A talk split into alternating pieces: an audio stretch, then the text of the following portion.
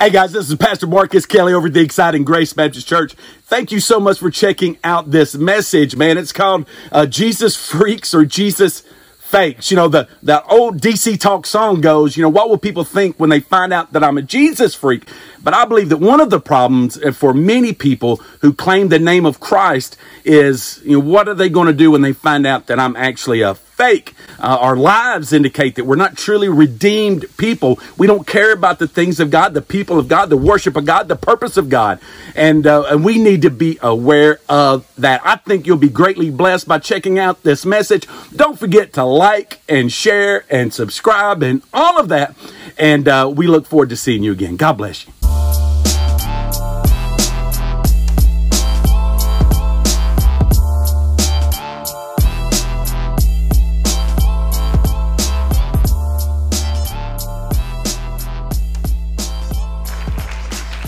Come on.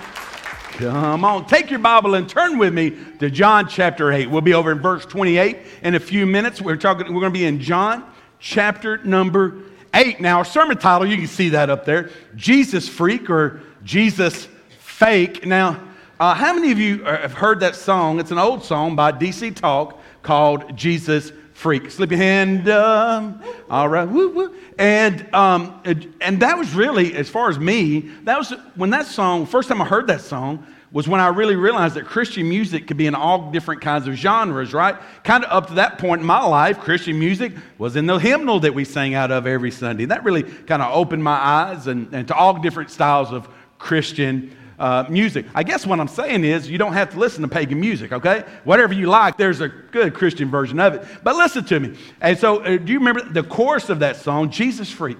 And uh, my favorite, there's a verse in there that talks about John the Baptist being martyred. Love that. But I love that. I love that martyrdom. Martyrdom's awesome. Love it. Can't get enough. Read about John the Baptist being beheaded every night before I go to bed. It's the best. It's a thrill. I'm sorry. We're getting off track 11 o'clock. Listen. So what happens is uh, when, when you listen to that song in that chorus, it says, What would people think if they knew that I was a Jesus freak? What would people do if they found out it's true? I don't really care if they label me a Jesus freak. There's no hiding the truth or something like that. Right? Jesus freak. Now, the truth is, for some of you this morning, you're here right now, we would have to change a few words of that chorus to be true in your life. It would go something like this what would people think if they knew that I was a Jesus fake? What would people do if they knew that it was true? I really do care if they label me a Jesus fake. There's no hiding the truth. The truth is, when we're being real with God or fake with God, there's no hiding the truth. There's evidence, there's proof. See, as God has called Grace Baptist Church to be a church that reaches West Tennessee, America, and the world, we talked about it a couple weeks ago. We have to be a church where everyone is what church? Welcome, where everyone is needed, and where every life is changed. And that last part is what we're going to talk about this morning because the great the danger is that you could come and you could sing the song, watch Scott break his guitar strings, right? And you could enjoy the service, but you could leave not changed. Matter of fact, some people, they are simply playing the Christian game. Instead of being a Jesus freak, you're a Jesus fake and you know it. Nobody else knows it because you put on the mask and you, you look nice, you come to church, you say the right things, you hang out with the right people, and you, you act the right way that's socially acceptable in your circle. But the truth is, you're fake and you know it. You haven't really surrendered your life to Christ. The New Testament makes it really clear that the church has to be about making disciples. Has to be about making disciples. But the sad thing is, there are people, men and women, boys and girls, who believe that they're a part of the family of God, that they believe that they're of the Christian faith, and they're not. They really are probably confident that they, if something were to happen, they'd go to heaven, and in fact, they wouldn't. We have to examine ourselves. The Apostle Paul says in 2 Corinthians 13 and verse 5, he said, Examine yourselves as to whether you're in the faith. Test yourselves. Now, I want you, I want you to hear this on the front end. Listen to me. My goal this morning is 100% not to get anybody in here to doubt their salvation. My goal this morning is not to get you to doubt your salvation. My goal, just like the Apostle Paul's goal when he wrote that, my goal is to get you to be certain of your salvation. I want you to be 100% certain that you know that you know that you have been saved. Now, how can we know that I'm a Jesus freak and not a Jesus fake? How can I know? Well, we have to compare our actions and take that and compare it, uh, to the commands in God's Word.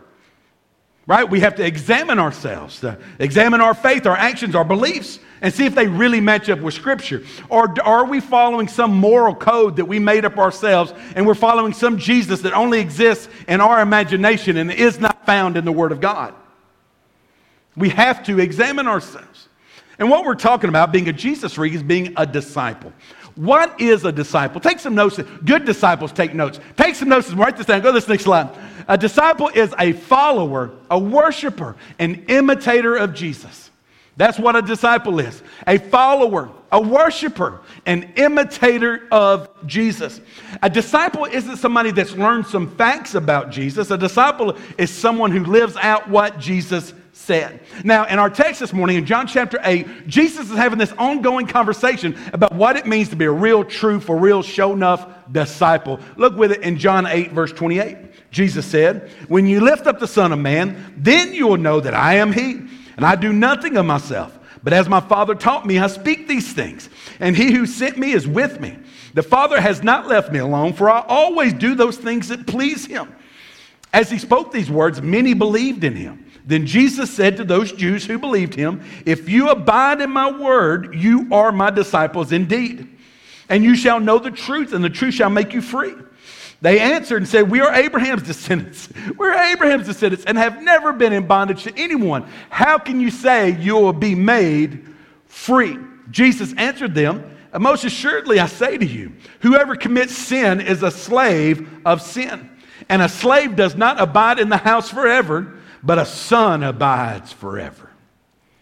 Therefore, if the Son makes you free, you shall be free. What, church?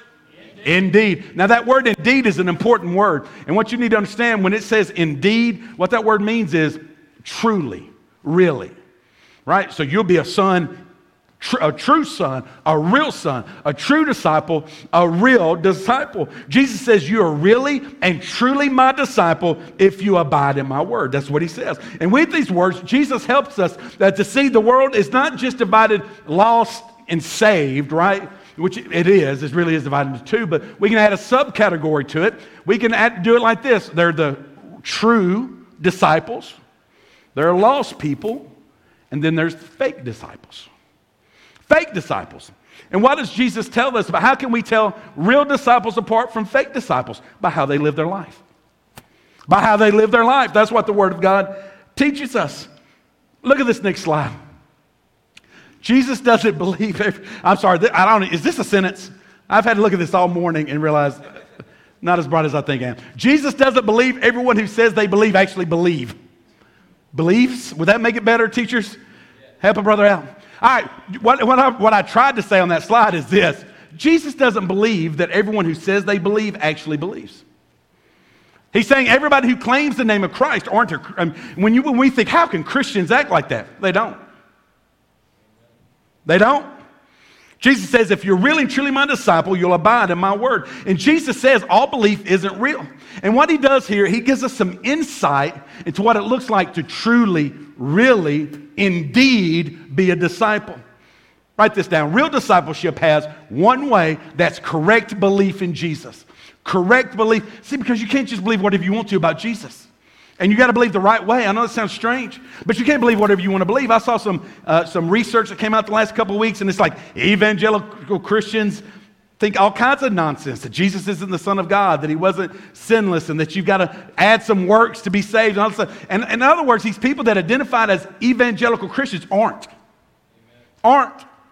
You have to believe in the Jesus that's revealed to us in the Word of God, not one that you make up. It has to be the real deal. Look at it in John chapter 8, verse 30.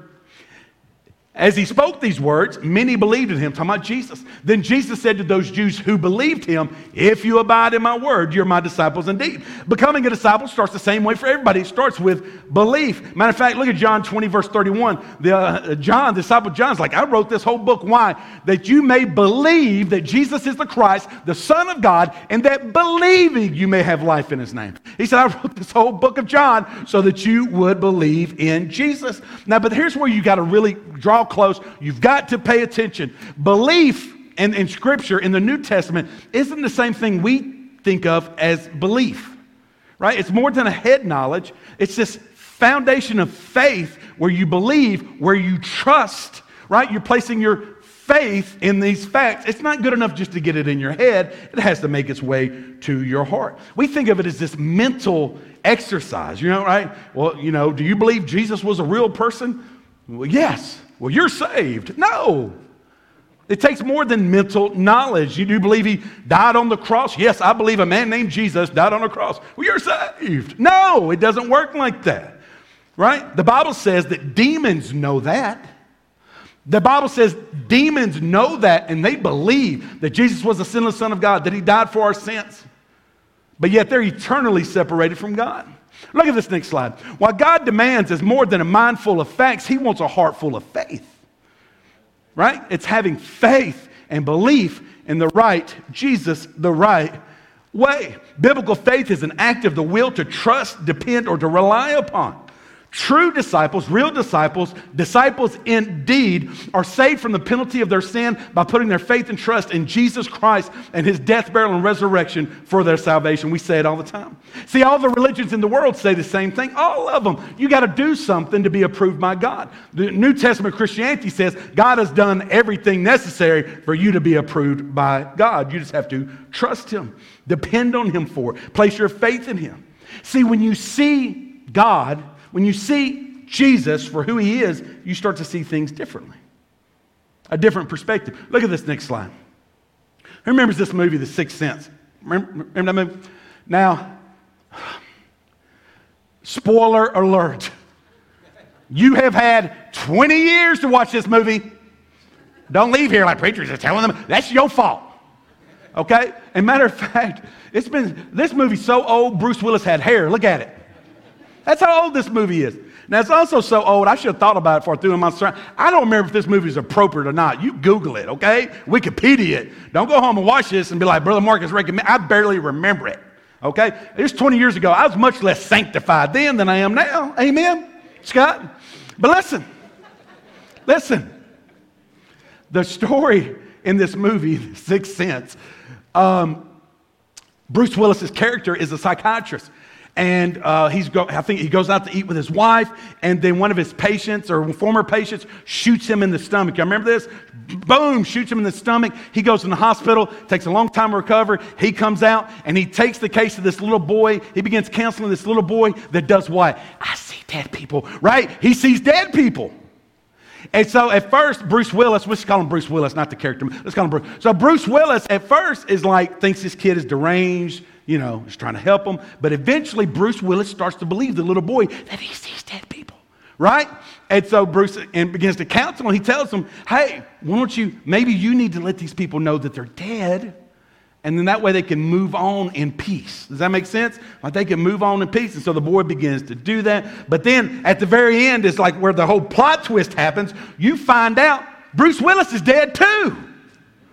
Okay, he's been dead the whole movie. Ever since he got shot, he's been dead, right? All along, Bruce Willis, this character, thought he was alive, but he was dead. Right? All over the world right now, all over our community, we've got people without Jesus who think they're alive, but they're dead. Dead.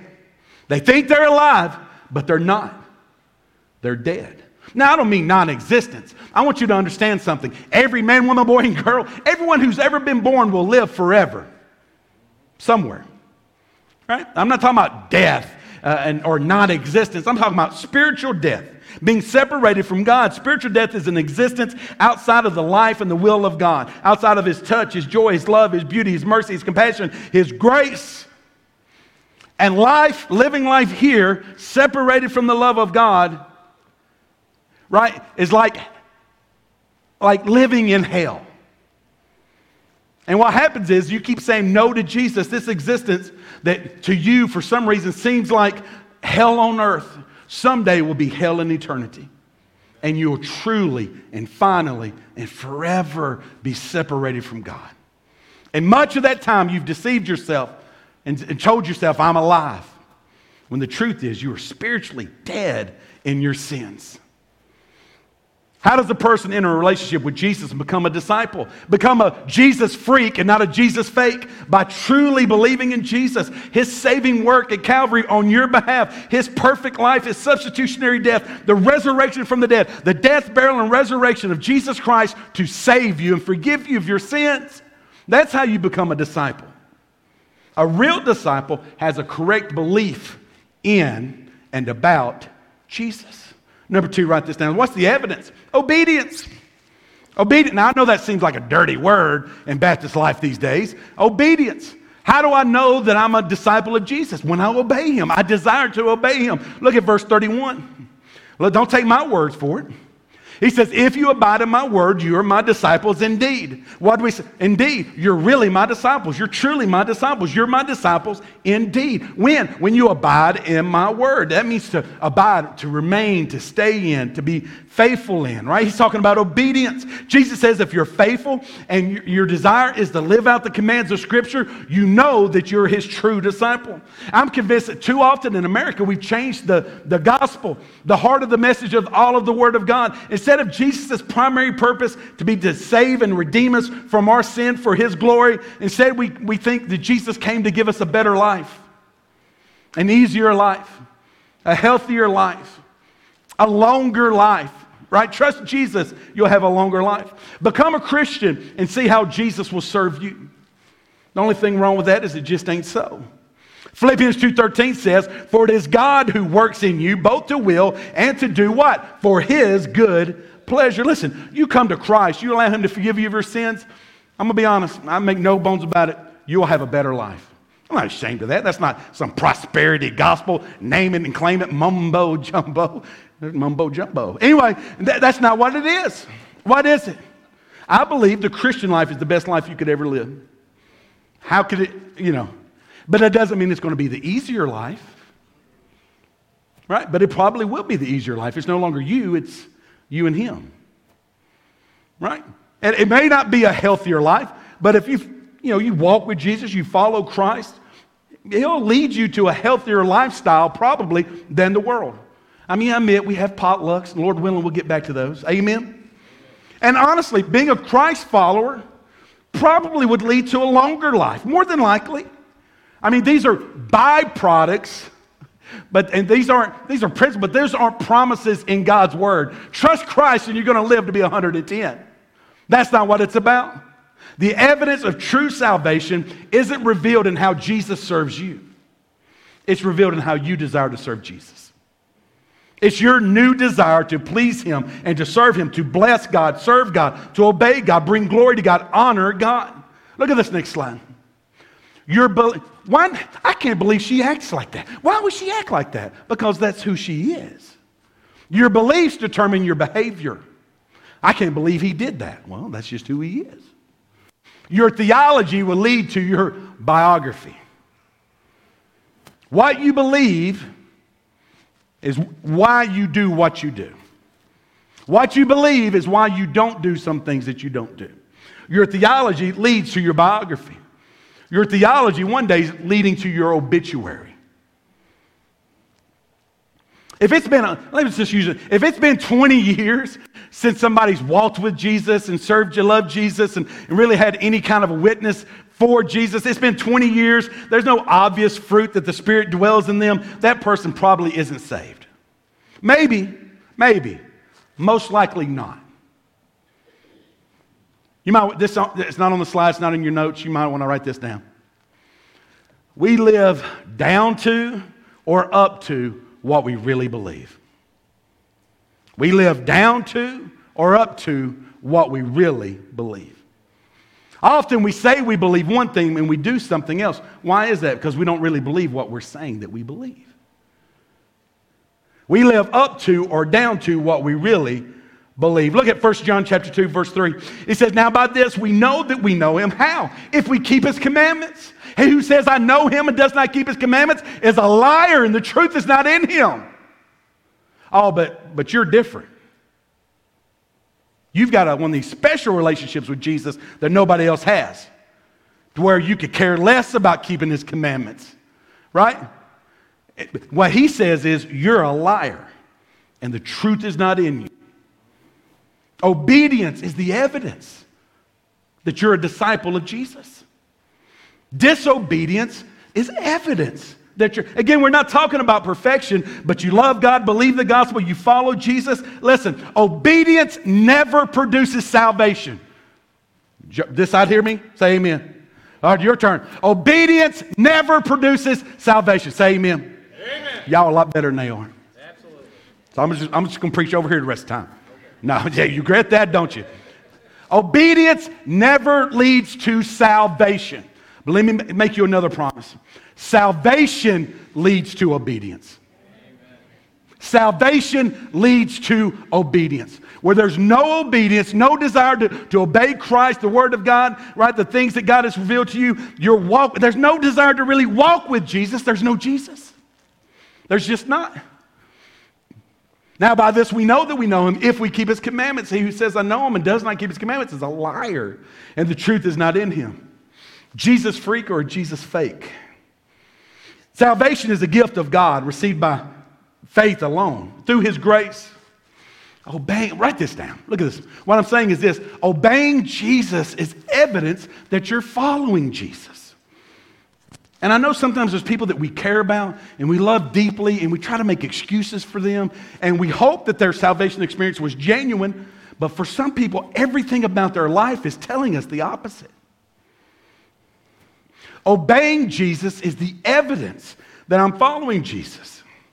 Only those who desire to obey Christ are authentic, real, indeed kind of disciples. That's what the Word of God says.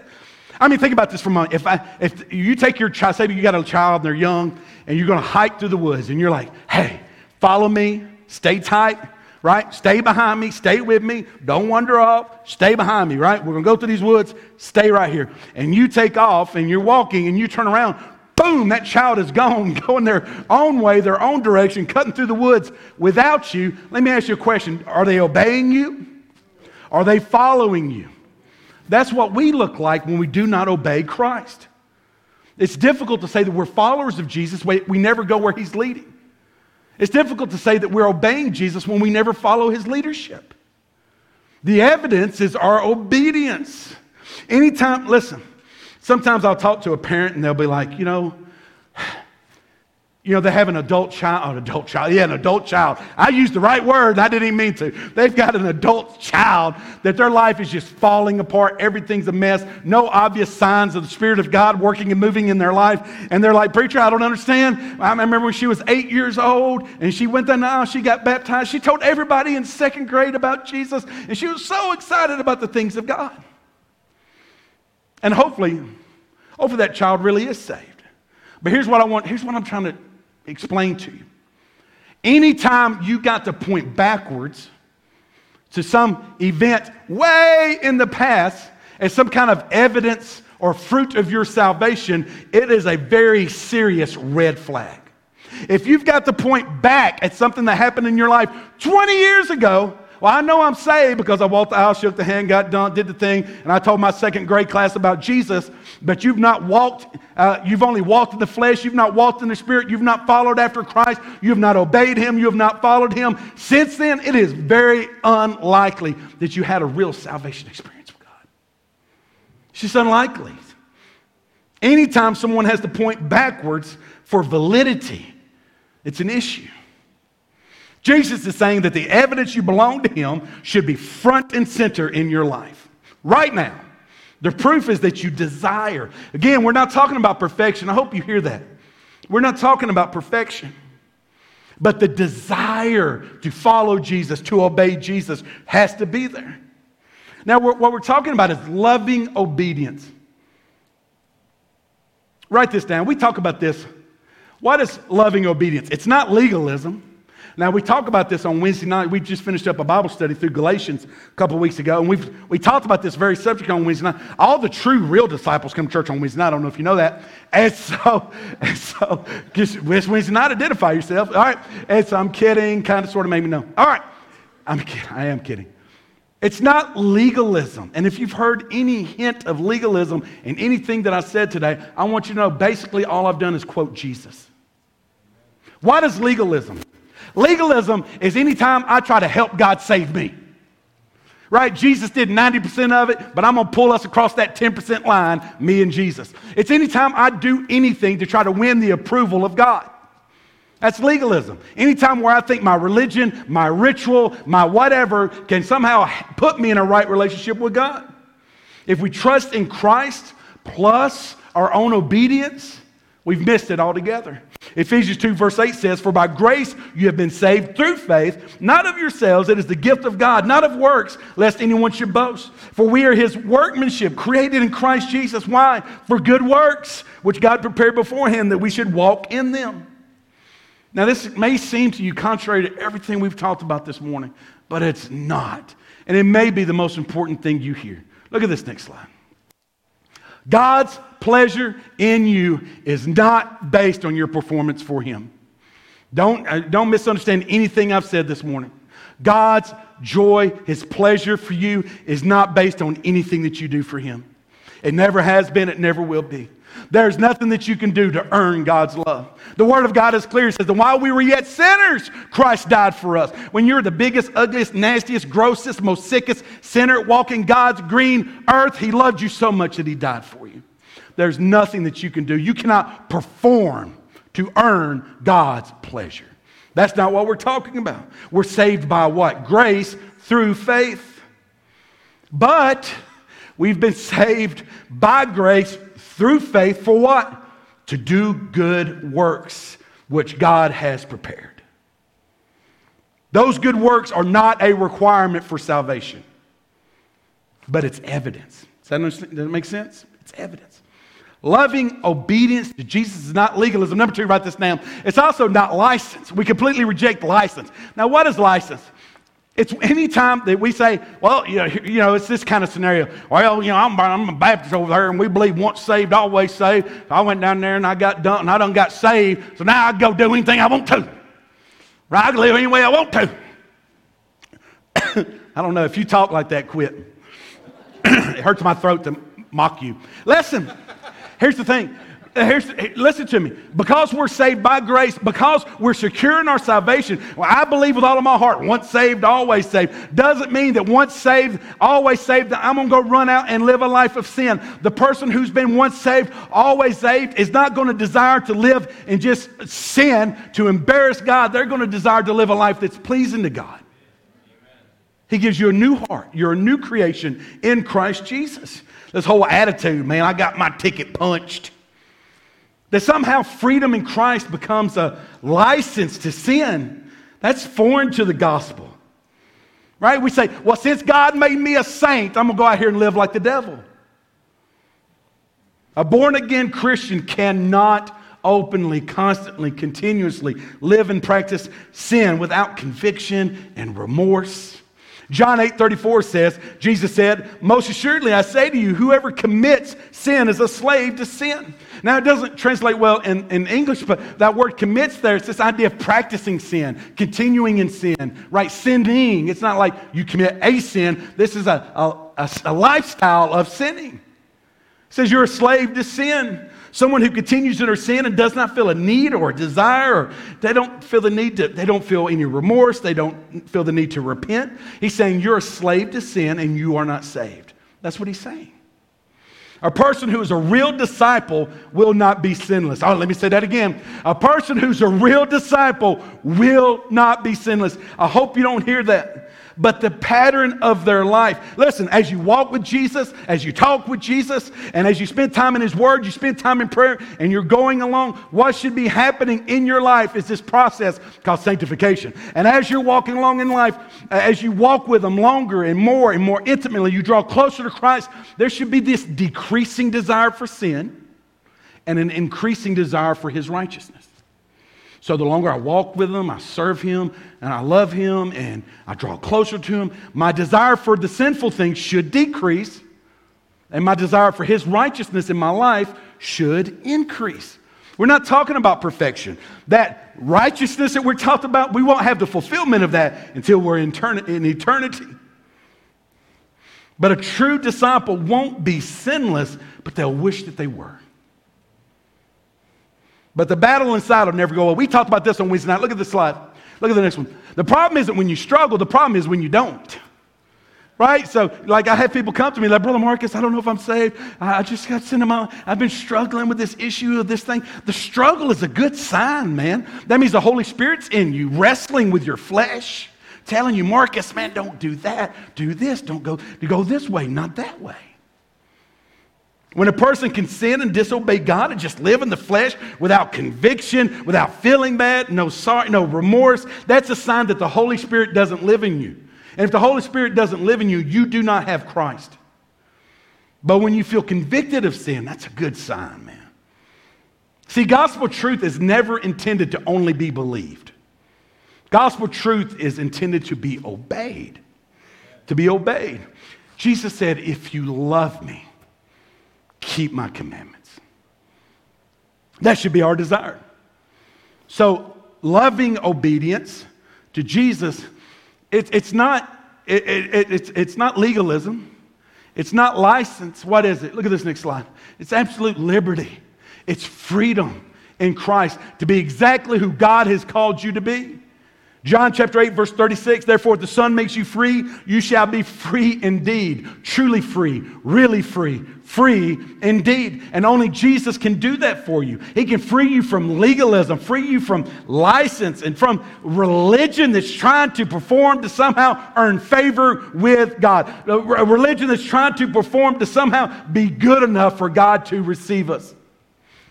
You're free to do everything that pleases God. And you could have done none of that on your own. John 15, look at this in John 15, 4. I want you to notice this word abide over and over. Jesus is really hammering this point in. He says, Abide in me and I in you. As the branch cannot bear fruit of itself unless it abides in the vine, neither can you unless you abide in me. I am the vine, you are the branches. He who abides in me and I in him, okay? So he who abides in me and I in him, what, what happens? Bears much fruit. He says, For without me, you could do nothing. What did we just say just a moment ago? Right? That you're free to do everything that pleases God. And you couldn't do any of that on your own before you knew Him. All right? So, as a believer, you're going to bear much fruit. For without Him, you could do nothing. Verse 6 If anyone does not abide in me, in other words, the, un- the person who's not saved, they've not come to Christ for forgiveness of their sins, says he is cast out as a branch and is withered, and they gather them and throw them into the fire, and they are burnt. If you abide in me and my words abide in you, you will ask what you desire and it shall be done for you. By this my Father is glorified. What? That you bear much fruit, so you will be my disciples. Jesus wants to make sure that we get that word abide in the first 11 verses, chapter 15, that word abide is there 11 times. When you come to Christ by faith, you're grafted into the family of God, and it's permanent and it's forever, and nothing will ever change that. And so, what is Jesus talking about in these verses? He's saying true disciples choose to abide in Jesus. Real disciples will abide in Christ. They desire his, his life, his voice, his power, his spirit, his ways, his thoughts to permeate their life so that we can produce the greatest fruit possible, which wasn't even possible without him. The greatest proof that you're in Christ is that you want that true communion with God that you want to dig into his words, that you want to be in his house praising him and serving his people, that you want to pray and intercede for other people, and you want your interest in finding ways to reach more people for Jesus. But here's what you've got to understand. Look at this next slide. God's not even a little bit interested in what you can do for him. He's interested in what he can do through you. That's a big difference. What you can do for God and what he can do through you. So this morning, maybe you're, uh, you're, you're, a Christian, you know that you're saved, you're a believer, and, and, you, and all of this, and you're sure of your faith, and I praise God for that. Isn't it time, though, that you fully surrender to God's will for your life? And you to stop striving to do things for God and once and for all really allow God to do things through you? Because that's what abiding looks like. Abiding is basically continuing in, resting in Christ. See, some of you, you're Christ followers, you're Jesus freaks. But somewhere along the way, you've picked up a load that's not yours. And you're straining and you're trying and you're, and you're, you're, you're trying so hard. And maybe the answer for you this morning is it's time to abide. Instead of seeing what you can do for God, see what God is interested in doing through you. That's the power of God. And some of you this morning, you're not a Jesus freak, you're a Jesus fake, man. And, and I'm so glad that you're here this morning. But you need to understand this. Aren't you tired? Doesn't it get old? See, because you're, you're, you're a slave twice over. You're in double bondage. What do I mean by double bondage? Now, you're a slave to sin. Uh, Jesus told us that, that you're a slave to sin. So you're in bondage to your sin. You can't even help yourself. But now, but you're a fake. So you've been playing the Christian game. So not only you're a slave to sin, you're a slave to this persona that you've created. You put on the right face, you wear the right clothes, you do the right things, you, you have the right kinds of friends. And what you're doing is you're pretending to be something that you're not. It's exhausting, isn't it? We've all been there. You're a slave to sin and you're a slave to this false idol of yourself that you've set up in your mind. Isn't it time that you say yes to Jesus? To surrender your life to Christ instead of trying to do good things for God and maybe He'll be happy with me? Maybe nobody will find out. If I do enough good things, people will actually think I am good. Isn't that exhausting? Maybe it's time for you to say yes to Jesus and see what He's interested in doing through you because that's the only thing that'll work. Let's pray. Father God, thank you so much for your word. Thank you for Jesus, God. I'm so grateful that we have the words of Jesus to show us how to live, what it means to be his followers, his disciples. God, help us at this moment to be and to surrender to who you've called us to be. Listen, guys, every head bowed, every eye closed, no looking around. Be respectful of those around you, please. But this morning, there are some of you here, this, you know that you're saved. You know that you're forgiven, man, and I'm so grateful for that. I hope that this message has just solidified that you're as certain right now as ever before that you're a child of the King. And I'm grateful for that. And if that describes you this morning, what is our application prayer? How can we take this message, this scripture that we've read this morning, and apply it to our lives? Maybe this morning your prayer is simple. Maybe you've been striving in Jesus, and it's time to start abiding in Jesus. Maybe this morning it's time for you to realize and truly believe that God's not interested in what you can do for Him, but you want to see what only God can do through you. Is that your prayer this morning? Would you slip your hand up all over, all over, all of us, all of us? Father God, uh, we, again, we're so grateful for your blessings. But God, I ask that you would forgive us when we come up so short of who you've called us to be. God, that when we try to do things of our own effort, our own strength without your power, God, that we, your children, will rest in you. God, that we'll rest in the fact that you love us, that you've approved of us. God, thank you for redeeming us. But God, we want to see what only you can do through our lives. No more Marcus.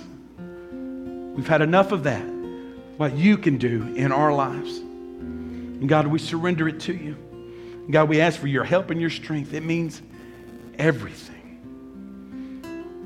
As we continue, those of you, uh, you don't know that you're saved, man. Every head bowed, every eye closed. Just a moment. You don't know that you're saved. You don't really know, man. And this message has really confirmed that in your heart. You, you don't know Jesus as your Lord and Savior.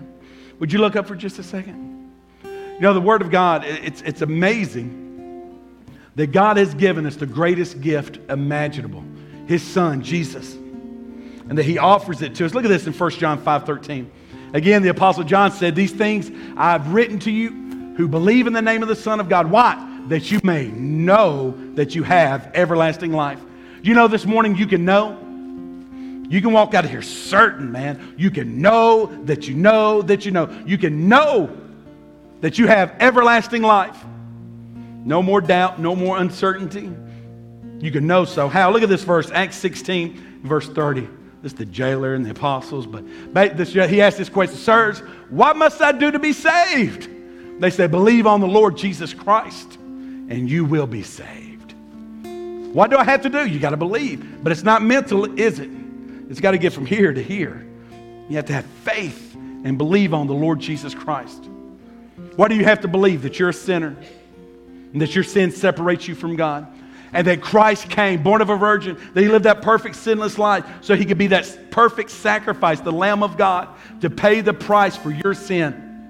And his death, burial, and resurrection, when you put your faith in the death, burial, and resurrection as an atonement, as the price for your salvation, you'll be forgiven, you'll be redeemed, you'll be saved forever. Eternally forgiven, set free, man, from dead religion small legalism, and any desire to have a license to sin. Once and for all, know that you're saved. That's why you're here, isn't it? That's why you're here. Let's pray one more time. Every head bowed, every eye closed. You know this moment is why you're here. God's got you here for this moment. He's so good to you. He loves you so much. Listen, guys, I'm going to give you an opportunity to respond to the gospel. Those of you who've been grace, uh, at, at Grace before, you know what's next. I'm going to give you an opportunity to pray. I'm going to give you an opportunity to receive Jesus Christ. Here's what I promise you I'm not going to embarrass you. I'm not going to single you out. I'm not going to drag you forward. You've been here. You know that. You know it. But I want to give you an opportunity to do business with God right here, right now. That's why you're here. To once and for all, to know that you're forgiven, that you're saved, that you can be certain. So if you're here right now and it's simply like that song that we sang, or you want to say yes to Jesus. Every head bowed, every eye closed. That's your prayer right now. I just want to pray with you. Would you slip your hand up for just a second? God bless you. I see you. I see you. Who else? God bless you. Listen, right there in your seat. Why don't you pray a prayer like this? It's not a password, it's you just humbling yourself before God placing your faith in Christ, simply say, God, I know that I'm a sinner, but Lord, I turn from my sin and I'm turning to Jesus. I'm putting my faith in your death, burial, and resurrection for my salvation. Oh God, all of me, I surrender to all of you. Save me, Jesus. Save me, Jesus. I want to promise you, according to the word of God, it says that anyone who calls on the name of the Lord shall be saved. Did you call on them? Guys, look up. What we've talked about this morning is following Jesus and being obedient to Jesus. And how a sign of being a follower of Jesus is the fact that we're obedient. It's an evidence. What's the first thing that Jesus asked every new believer in him to do? To be baptized.